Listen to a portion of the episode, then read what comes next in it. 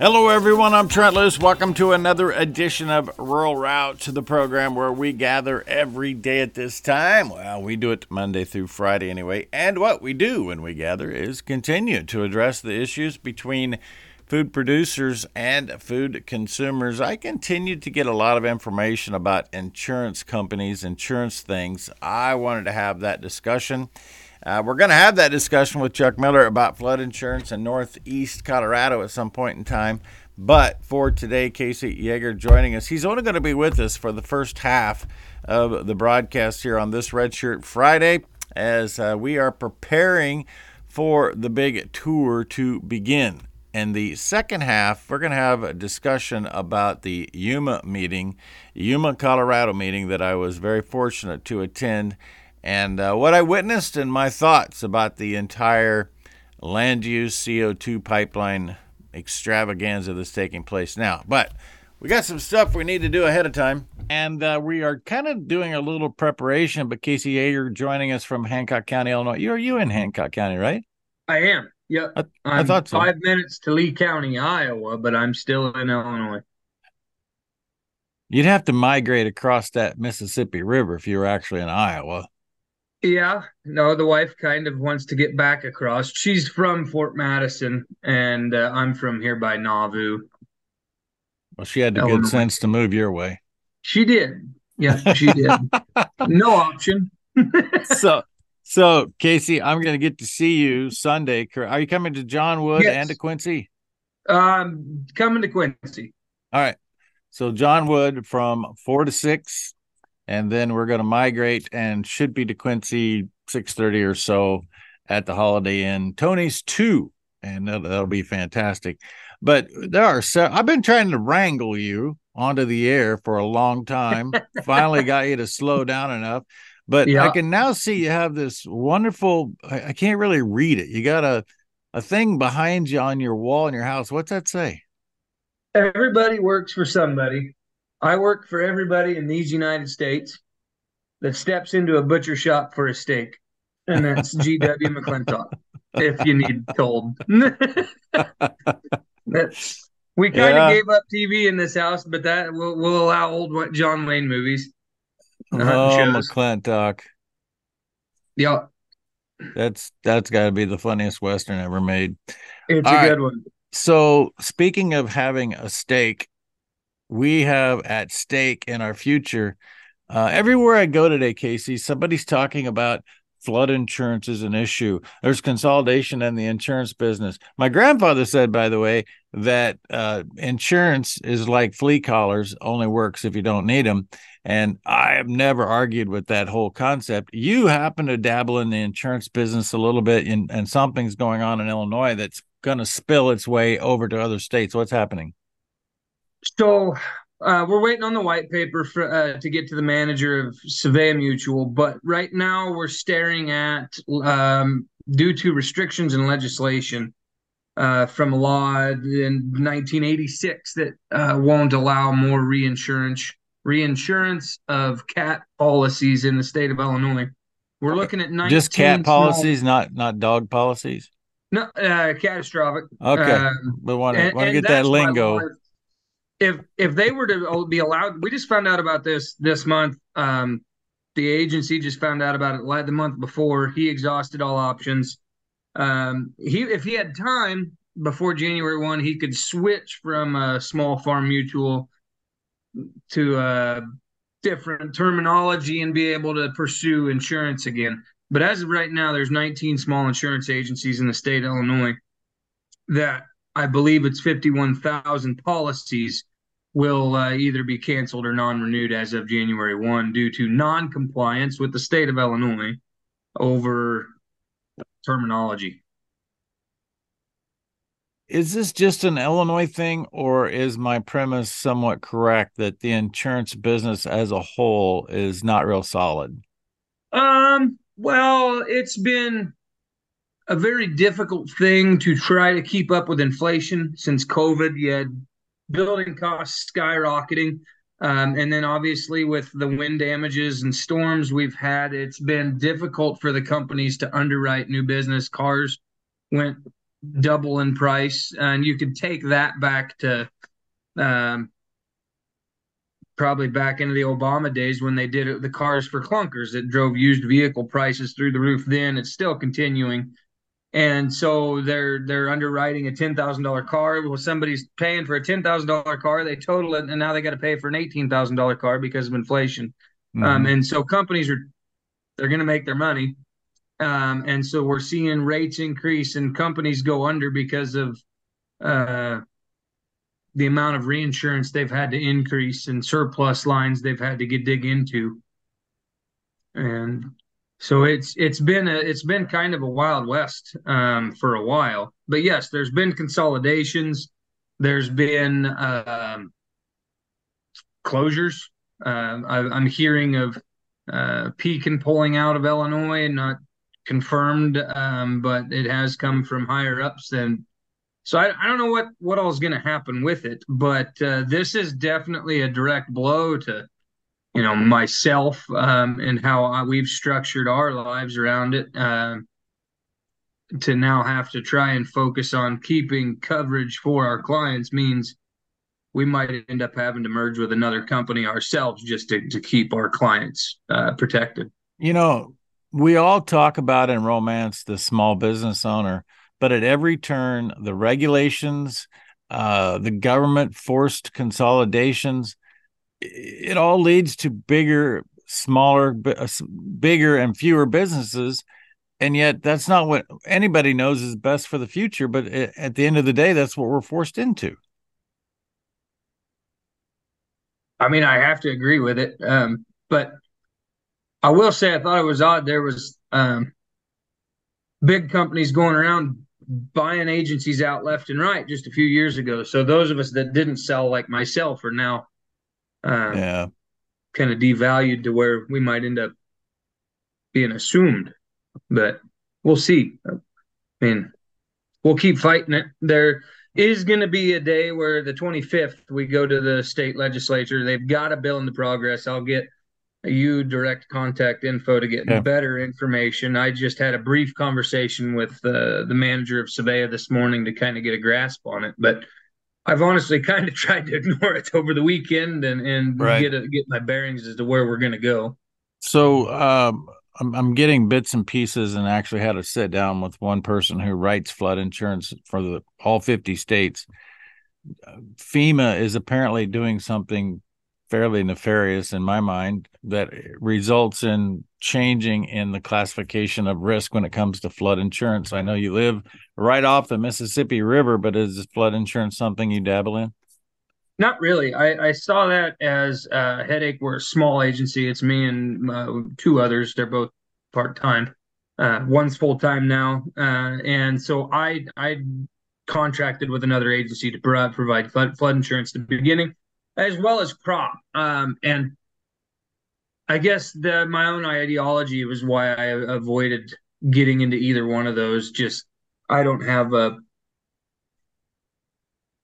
I don't have a filter on my mouth, as well as I don't have a policy that means I if I don't sell enough insurance, then I'm going to have a guaranteed income. So, as a just a personal note, I avoided that. Uh, yeah. Well, it's good to know where your limitations are, Casey. hey, before we go to a break, I know that, uh, and I think that's part of what you're wearing on your cap. You're in the deer hunting blind business. What's going on with that? Oh, uh, we've been manufacturing a hunting hut, uh, deer blind, uh, elk blind in one spot about four years now um, blindsiderblinds.com and uh, it's been a great way to to communicate and network all across the country with guys that just love the outdoors and, and that's that's been fun and a lot more positive. Uh, we get guys from south carolina to montana using our hunting blinds and uh, it's it's been growing. So it, it's been fun yeah, I can see where that would absolutely be much more fun to be in uh, than the insurance business as a whole. When we come yeah. back, we're going to dive into biblical proportions and how the Bible maybe should play a role in what you are consuming from a dietary standpoint. And I'm not talking about refraining from eating pork. I don't think. We'll find out No. when we return. Casey Yager joining us from Hancock County, Illinois. Is your address still your address still Nauvoo? No, well, technically Niota. Yeah. Everybody knows where Niota, Illinois is at. We need to take a break. Casey Yager will come back. When we come back, we're going to completely change course. We talked, I said we're going to talk about insurance. Now we're going to talk about diet and the Bible. How about that? How about that combination? Certified Piedmontese is all about one part of that conversation anyway. I'm not saying they're not part of both of them, but from a diet standpoint, they understand tender beef because the Piedmontese cattle are tender, guaranteed tender. The deluxe freezer filler has been donated for our event at Broken Bow next week. The women's bronc riding is what everybody's talking about, just got to say. But cpbeef.com, you can get your freezer filled. Check it out today. We're back with more Casey Yager Roll Out on Red Shirt Friday after this.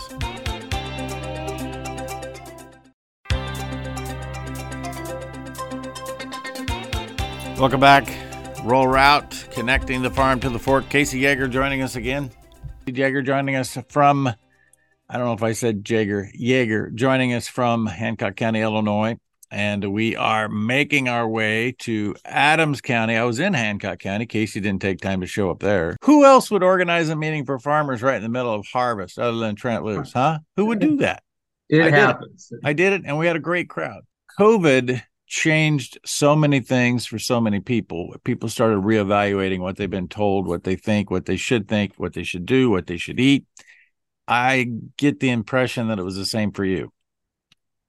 Yeah, ironically enough, mine was timed up about the year prior. Um, in 2019, back to the hunting, I drew a tag out west and thought if I was gonna go on an elk hunt in the backcountry, I might as well use food that I raised myself. And so I started getting into pemmican.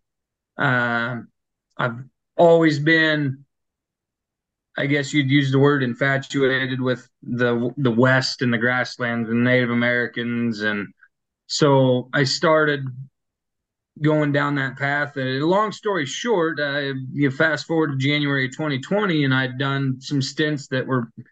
And I grew up with buffalo, so that was what was in the freezer. That was what we ate, and uh, that was cheapest for Dad to feed me with because I didn't hardly stop eating. But um, January 2020, Dr. Shawn Baker was doing a January carnivore month, and I did that and just absolutely stuck to it and felt amazing. Uh, you really start to question, um, you know, epidemiology studies, the food pyramid, uh, dietary regulations, when you yourself are having such uh, awesome changes. I lost 20 pounds. I was sleeping better. I was more energetic and uh, would bounce out of bed in the mornings. To kind of go back, I had also built a sauna uh, because I was having, I had a motorcycle accident 15 years ago ish. Uh, and I think I had some long term damage show up in my spine. I was going to have to fuse it. And I've been cut on enough that I just wasn't going to have it. So I started stretching in. A, I built this. When I say I built a sauna, we insulated a small room. It might be seven foot by seven foot, uh, the way you should. And then I went straight farmer on it and put a little twenty dollars space heater on a timer that kicks on, and it gets it to 120 degrees. And I love it, it. It's it works on a dime, and you definitely get plenty warm to loosen up your muscles and stretch. And that's all I was wanting to do was I didn't want to be uh, uh, getting cut on my spine. And Please tell So me I- you I took changed- duct tape and put it up at eye level so that it would warm better with duct tape. yeah, I'll give her a whirl. I had to get duct tape and baling wire in there some. Oh, you could just hang Yeah. it from the ceiling with baling wire. Yeah. All right, go ahead. You got a sauna. Yeah, I got a sauna and started realizing that, you know, everything that I thought was, you know, we were being instructed to do was wrong. And so then I started kind of going down uh, the old medical books. I bought a, I found a medical doctor in 1928 that was advocating for a meat based diet. And he had done studies in New York City on an Arctic explorer, Vilhjalmur Stefansson, and his books were awesome. And uh, it just kept snowballing. Finally, I went to the Bible. I was raised Catholic, never really went into the Bible myself. I've always believed in Jesus Christ. Uh, but I really dove into it. And when you see things in the Bible that are, you know, in Timothy, I think it is where he talks about uh, the meats for the belly and the bellies for meats, and and there's all these sacrifices, and they're burning the in the the offals and the fat and on the table, and it just really made sense to me that you know if the Holy Ghost dwells in temples not made with hands, then I'm assuming that would be us. And if I'm going to pray over my food, I might as well make it to where it was the best possible food I was putting in my body. And now, four and a half years into a pretty much carnivore diet, I would say I feel better. I feel younger.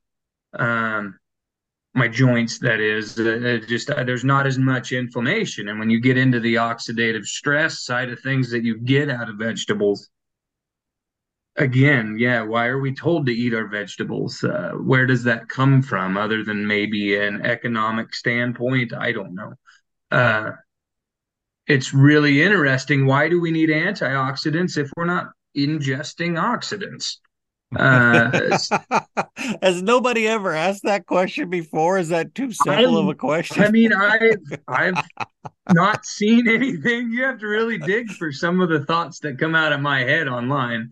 Yeah, uh, which I call tractor cab thoughts. It, it, uh, I spend plenty of time. Our oldest daughter, Casey, is a, a dietitian. I can't wait to give her that one. it's it's the simplest things sometimes that are the hardest to understand and accept. Uh, when I, a favorite quote of mine um, is the ability to test true intelligence. Is, hang on here the ability to show the true sign of intelligence is the ability to hold two opposing thoughts and evaluate between the two of them without a knee jerk reaction, basically pointing you in one direction or the other. Yeah, I love that. And we're unable, our pride and ego is just unable to do that. I, I have so many conversations. Uh, prime example, a guy that uh, has cancer, friend of the family.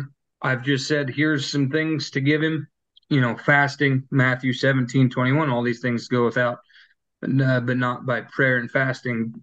Forgive me if I butchered that a little bit, but, you know, I take prayer and fasting. The, the definition of fasting is a religious abstinence from food. So if the definition is religious abstinence, there's the connection that's already there. But we're so devoted to the medical system that we won't try anything else. Well, the medical system has basically thrown their hands up and we're so attached to it that we can't accept mm-hmm. that anything else might might work um, and it's sad to see that there's that sort of loyalty to something without the at least investigation of what else might be out there for options i'm very familiar with the carnivore diet i believe what you're doing is best there are two things that keep me from diving into the carnivore diet. This is where you say, well, what are those two things, Trent?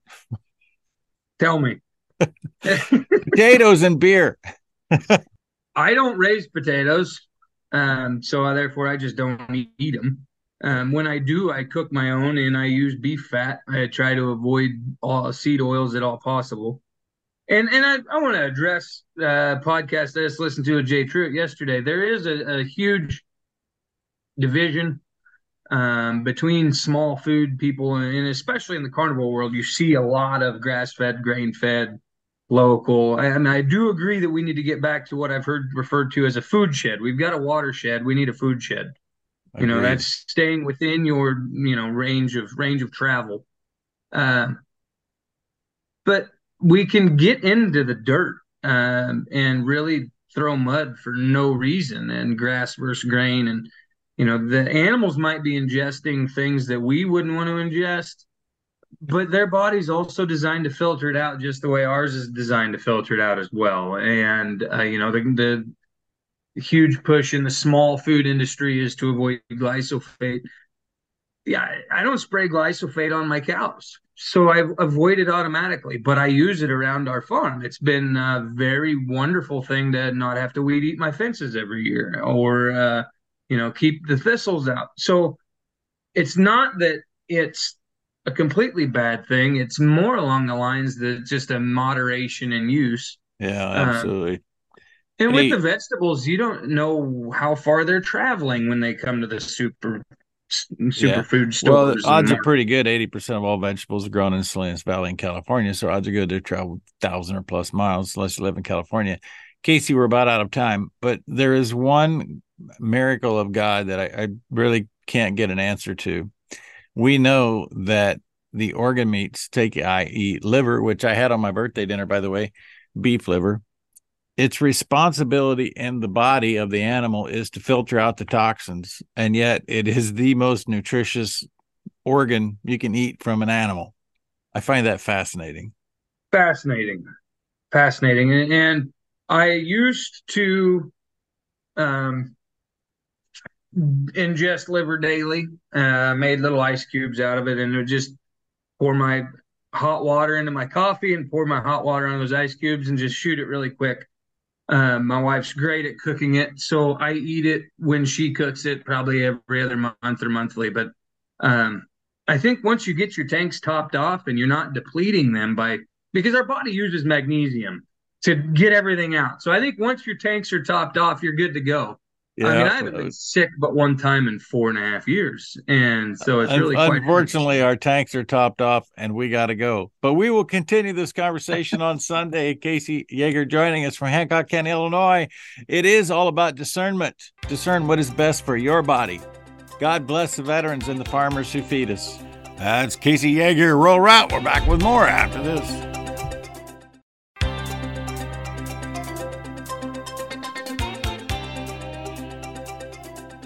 Welcome back, Trent Loos. I am going to have no guest in this segment because I wanted to spend one segment here going through what I witnessed not only in Yuma, Colorado this past week, but the entire debacle as it involves a plant food, particularly CO2. The premise that CO2 is abundant in the atmosphere is false. I would encourage, and any bit of data that I'm sharing today can be found at co2coalition.com.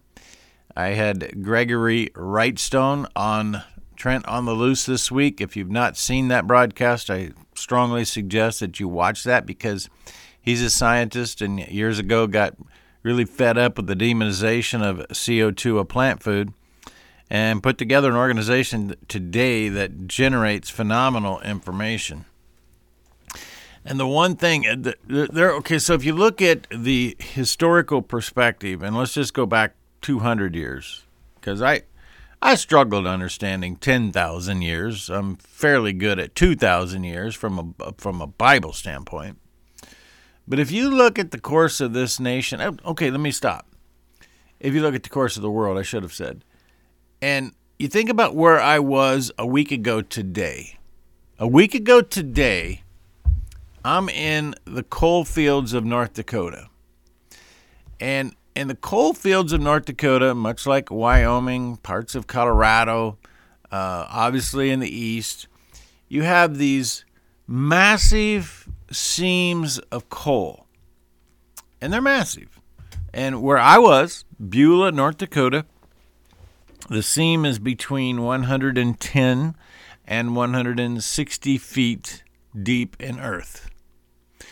And in this part of the country, it's 17 to 18 feet thick for the most part. That's what I witnessed.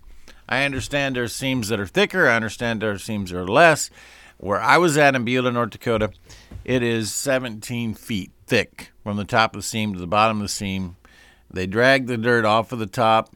Uh, they I ran the dragline machine. That was a little scary. And they blast the coal seam they break it up, load it on a truck, and haul it to the facility where they then usher it to the coal fired power plant.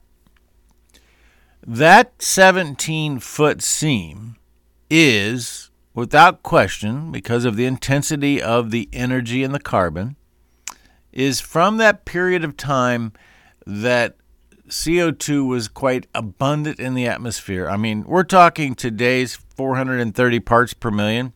We're talking uh, 1,700 parts per million, where it was 1.7% of the Earth's atmosphere. See, we're arguing about something that makes up 0.042% of the Earth's atmosphere. All right, so let's just think about this. We're demonizing coal because the carbon that is emitted. But, okay, let me, oh, I just made a mistake, and I want to correct myself because of the carbon dioxide that is emitted. The carbon dioxide is present because of an extremely abundant time in Earth's history when the amount of carbon dioxide increased plant growth at such an exponential point that it was just abundant everywhere. That's why that seam of coal is there because of the massive amount of CO2 leading to an extraordinary amount of plant growth that was then destroyed by some catastrophic event. Most people think a flood, and Noah's Ark comes to mind. And then you have this this compression and you have compaction and you have over the course of thousands of years this formation of what is knowingly called a seam of coal. And I'm told there's 800 years worth of coal left in this country. In this country, not the world, in this country. So, back to the premise that we're allowing people to get away with, which is that the, the demonization of one of the true miracles of God's creation, the element called carbon dioxide, CO2. One part carbon, two parts oxygen. And if you look at what has taken place in the United States since 1880, prior to 1880, in this period of whatever they call these thousand year blocks, in 1880 is when carbon dioxide in the atmosphere started skyrocketing. Not skyrocketing, excuse me, started elevating. And it began elevating until 1940. In 1940, it was at 320 parts per million, and today it's up to 430 parts per million. Now, if you look at a graph, it looks like a stark increase, but the truth of the matter is, in the big picture, it's 330 parts per million to 430 parts per million. It's not a lot. Compare that to 1700 parts per million in that period of time that led to the massive growth that led to the coal seam. So we have documentation in fact, I have numbers. I have numbers right here on the amount of CO2 increased in the atmosphere from 400 from 320 to 430 where we're at today. In the carrots and turnips uh, division, species would be a better word, there's an increase of 77%. Now, this is an increase in the crop biomass from an additional 300 parts per million. So they're going back to 1880 instead of where we're at today from 1945 post World War II. 77% increase in carrots and turnips, tropical fresh fruit 72%, grapes 68%, sugar beets 65%, dry beans 61%, oranges 54%, and you go down the list and then you come back to the products that we can really relate to here in Farmville, USA, corn and soybeans, and you just think don't let don't look up any graph, don't think about what the science says. Just think about what you know about your agricultural production in that period of time. It's skyrocketed. Look at the year 2023. 2023, we were told there's going to be a massive drought throughout the United States. And, and I talked to people and friends and relatives in Illinois, Indiana, and they're all telling me how severe the weather is. It's just a drought. Now that harvest is coming out, guess what? There's a crop like there that they can't believe. They had can't believe where all this crop is coming from corn and soybeans. Number one, the resilience of the American farmer is underestimated. Building soil health is paramount to everything. We have built better soil health. We have more CO2, which is enabling better soil health. So, the whole premise behind taking CO2 from an ethanol plant and burying it in the ground a mile deep flies in the face of everything that I just described to you. And for John Brown to stand in front of a group of people and, and say that we are going to capture the CO2 and bury it a mile deep because we're going to help Mother Nature be better. Really? That's the stupidest statement. No, it's not the It's the second stupidest statement that I've witnessed in this whole debacle in the last three years. The stupidest statement is Elizabeth Burns Thompson, who sat in front of the South Dakota Public Utilities Commission and said, we're not going to release the dangers of the kill zone, the plume study that the Navigator Pipeline came up with, because Midwesterners aren't smart enough to understand it. That's how condescending these people who are doing nothing but targeting big money look down upon us, the peasants. You just need us to get these $85 per metric ton payments to help you survive. Well, I want to tell you what, if you're in the ethanol business and you're signing up for any a partnership with any of these companies who all have a financial backing from petroleum companies, you are stupid. Every day, somebody, I got an email last night. Trent, we really need to put together a list of who's sponsoring what to target these carbon capture scenarios because they're all petroleum based companies who have convinced the ethanol plants that if you don't do this, you can't survive. Well, I'm here to tell you if you do this, you won't survive because these are the very people who are they're they're coming up with this nonsense that we're going to emit carbon dioxide here, but because we're paying you, or because we're allowing you to take your CO2 and bury it in the ground, you, you can continue. You have a little slip that says okay, you're you have a pass to walk the hall, but it's up to you if you get caught. You're going to get caught. You're going to get caught because they have developed a scheme to eliminate the very domestic energy supply called ethanol that put us in the bracket where we did not need to rely on other countries for foreign fuel. We do not need other countries for our energy supplies. We are creating this position where we have to import it because we continually penalize domestic fuel production. The CO2 pipeline is the biggest debacle in my life because the other thing that did not clearly come out, and, and furthermore, I got to say, I was massively impressed at the questions. I've been in this fight for three years, and what I witnessed in Yuma, Colorado, from the community and the local citizens who came to ask real questions about roads, about dangers, about all the technical aspects you need to know living in Washington or Yuma County. They asked the right questions. They didn't really want to answer the question. My favorite was, is BlackRock involved? Nobody knew. Yeah. I'm not buying that one either.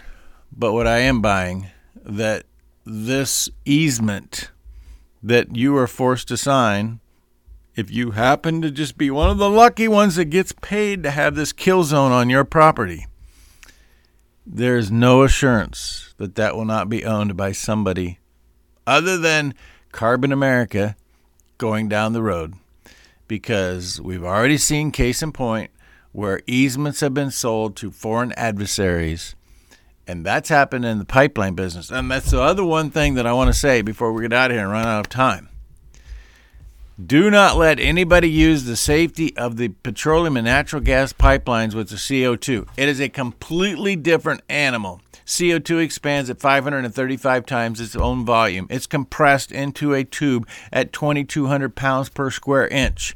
It is dangerous in that form. As wonderful of a molecule as it is in atmosphere, the only danger behind CO2 is when you compress it and put it in a tight area and allow it to expand. Guess where that happens? And they do it with management. Chicken, poultry, turkey, and pork facilities use CO2 in chambers to euthanize their animals. What else do you need to know? It's the concentration. that causes the the dis the danger and the risk. I Want to remind you about High Plains Apache. Talk about service and reliability at a time when you need to control pests. High Plains Apache gets that done. And also Simpson Farm Enterprises. The Apache sprayers are absolutely fantastic, but only as good as the service behind them. SimpsonFarm.com for full details about the Apache sprayers and what you can get done. SimpsonFarm.com. We're back with a female bronc rider, Brittany Miller. She's amazing. After this. Welcome back, everyone. I'm Trent Loos. Rural Route the program on a Red Shirt Friday, and uh, we're going to wrap up today's program with something that I'm pretty excited about. A young lady from Montana who is going to be participating in our women's bronc riding next Friday, Broken Bow, Nebraska, part of the Arise USA. Where did that come from? Across the pond. oh my goodness. Across the pond, regaining control for the farmer tour. That was a flashback, was it not?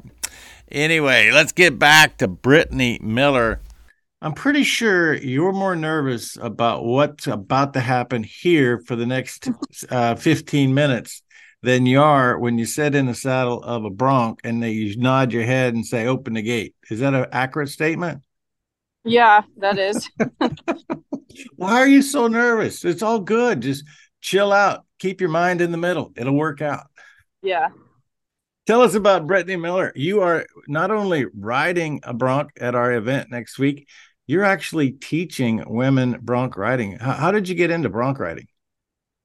I first got into ranch broncs uh, while I was in college. I went to school for a horsemanship degree, and uh, I rode a lot of colts in a round pen. Sometimes they bucked, and I'd always wanted to rodeo, but at the time I was too scared to rope in front of people and I, I didn't feel any kind of connection with barrel racing. So, and I've always loved a bucking horse. I've always appreciated their athleticism. And I saw a, an ad on Facebook for a women's ranch bronc, and I looked up what ranch broncs were, and it's your everyday working saddle on a bucking horse. And I'm like, well, shit, I do that anyway, but now I get a chance to win some money at it. And then won my first event, and it took off like wildfire after that. Um, we'll fix that. I've, I should have mentioned there's seven words we can't use on the air, but that's okay. Uh, we're off to a great, great start. Um, you know what? We need to do something. I need to back up because you corrected me very politely without letting everybody know you were correcting me. These are ranch broncs, and there's a oh, difference. Kind of explain that. Uh, ranch broncs, it's your everyday working saddle, rope, night latch, no rope, whatever you want to use, but it has to have a horn, um, at, at least. And um, you just ride as ride can. The most in control bronc ride is usually what what wins. Saddle bronc is a modified working ranch saddle to. Uh, I don't know how in depth we want to get with it, but there's no saddle horn. The swells are are built uh, differently. The rigging's different. Um, everything is built is modified on that on that saddle to take the power of bucking horse better than a ranch saddle. Hmm. Yeah, I'm glad we walked through that because it is a different deal. The last ranch bronc ride I was at was in Mandan. They did not have a women's division at uh, Rusty's, the uh, Bulls and Broncs event, which is a fantastic event. But um, there were guys riding, smoking cigarettes, wearing suits. It was the most fun I've had at a rodeo, to be honest. And I've had a lot of fun at rodeos. I I rode at that one a few years ago. The the very first one, Rusty Did you Really? Yeah, it was in Saint Anthony, I think, yeah, North Saint, Dakota. It's, it's Saint Anthony. yeah, Saint Anthony, North Dakota. Yeah. did you win? Did you beat the guys? No, no. Um, I did make it back for the the short. I think it was the short round. Yeah. Um, and I got I got bucked off a really nice up and coming colt. Way too much horse for me, but uh, he was throwing a big fit in the chute, and they offered me a, a, a new horse, but I knew he needed to get out, so I knew he was going to be too much for me, but he had to get out anyway, and that wasn't fair to just turn him out for being uh, a little touchy in the chute. So uh, how did I mean? I, I, we touched on this, and you went to college, and and you obviously grew up ranching. But there's just something unique about once you get in sync with horses and ranch life and people that don't experience it brittany they just can't relate to it how do you relate to folks about the ranch life in general and and i know you're horseback every day uh, i think one day this week when i wanted to get you on earlier you said you're in the saddle 10 hours every day uh, it just becomes addicting doesn't it yeah yeah it, it's just kind of turned into who i am now and I mean, I, I ride a lot of colts, so I, I go through about three horses a day here at the sale yard. Um, you know, just just to make them kind of last. I don't just sit on one horse for ten hours a day. I I'll switch around, but that that's the horsemanship uh, side of me. You know, as a horsewoman, I I don't I respect my horses enough to, you know, only ride them three four hours and then switch to the next one and kind of have some respect for them that way. But well, quite frankly, for those of us that have started horses, and, and when you work them in a sales yard, you're giving them experiences that are just making them a solid horse because you're starting, you're going, you're opening gates, you got cattle charging, you got all these things happening that are unexpected. There, there's so many environments it's good to expose a horse to before you would consider them broke really but at that sales yard there's so many things that just really give you a leg up and getting a solid horse Absolutely. Yeah. And uh, I had a lot of people ask me how I get away with starting horses here. And, oh, you, you know, that's the first ride and you're doing all this stuff. And I mean, if I break it down, it's really not so bad. There's, there's only one way to go. Everything's enclosed and you've got control of your forward motion. You can do anything on, on a colt here at the yard as long as they know how to go forward. You know what, folks? Brittany Miller just gave us a slogan for life it's not just about working horses. If you have control of your forward motion, you can do anything. That's as profound as anything that's been said on this program. Well, yeah, I'm having as much fun as it looks like I am with Brittany Miller. And we're going to be together next Friday, Broken Bow, Nebraska. The Across the Pond event starts at four o'clock. Between four and six, we will have what we normally do re- recording TV, radio. Brittany's going to be so experienced at TV. Now she's going to want to be a part of that. But the bronc riding, the ranch bronc riding, thanks to Derry Mayfield and his uh, his broncs, will begin at six o'clock. We have the women's division, which I think at this moment, Brittany, we have four entered. We're still going to get a few more, and uh, I understand we got like 24 guys entered. How the first time I experienced women's uh, bronc riding was I was at the Cow Palace. I spoke at the Grand National years ago, and they had a women's bronc riding division. I was like, "Oh, you're kidding me!" And it's just there. There's no reason we should be surprised because women, many times, the best cowboys aren't boys at all, as the song goes. But how long have women been riding broncs in competition? Um, that that kind of depends. Um, women have been riding bucking horses since the late 1800s and into the 1930s um, and then it kind of ended around 1939. But uh, as far as modern time goes, it's still pretty dang new. I mean, there there have been a handful off and on for the last 20 years, but um, actually the last 10 years since I've started in 20 um, 2010. Um, oh shoot, I can count probably 300 women who have gotten on at least one bucking horse in the last 10 years. So it, it really is starting to take off now. Okay, wait a minute, Brittany. 300 women that got on one bucking horse. How many got on two? now, don't the numbers go downhill. but you're putting on clinics and teaching, right? Yeah. So I, I finally uh, started teaching women um, professionally uh, as, as a business this year. Um, and this year alone, I have taught about 200 women um, wow. how to ride a buck. Uh, and I, I, thought I'd be able to put on schools in the fall, but my fall schedule is so busy, I won't be able to take the time um, to put on a proper school on the weekend. So I'm going to uh, just focus all, all my energy on on putting five to six schools on in the spring all over the states and internationally, and kind of just go from there. Speaking of which, you have uh, just returned from a, a a bronc riding display in somewhere in Europe. Was it the UK or France? I got mixed signals uh, from I I entered rodeo in France, and then I went to Belgium and taught a school over there. How did that go?